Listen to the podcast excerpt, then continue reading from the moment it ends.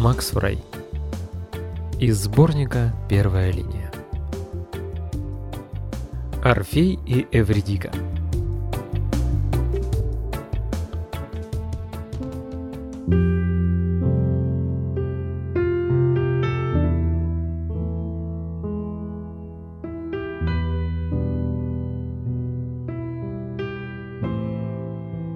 Примечание.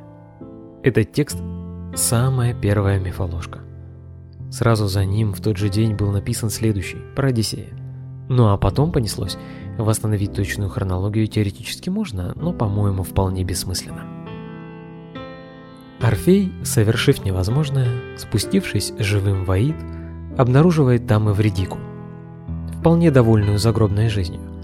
Она тут популярна, многие мертвые дамы набиваются ей в подружки – а мертвые мужики мечтают стать ее бойфрендами, она не спешит, выбирает. У нее неплохая работа, обещают, что скоро будет лучше. По ночам она с компанией объезжает лучшие ночные клубы Аида. По утрам пьет черный подземный кофе, трескает клубнику со сливками из ближайшего адского супермаркета. В общем, у нее все хорошо. И да, она давно уже забыла, что это загробный мир. Поначалу, конечно, помнила – но вот замоталась, закрутилась, клубнички покушала и забыла. Так в мире мертвых почти всегда случается. Ну и ясен пень, когда Орфей объявляет «Я сейчас уведу тебя в мир живых!»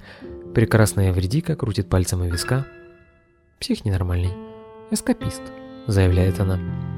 И Орфей сидит как дурак на адской табуретке в подземной кухне своей мертвой возлюбленной, пьет кофе, песен не поет. Соседи, потому что за тонкой адской стенкой. А потом встает и уходит. Как дурак, опять же. А что делать? Так разбиваются сердца.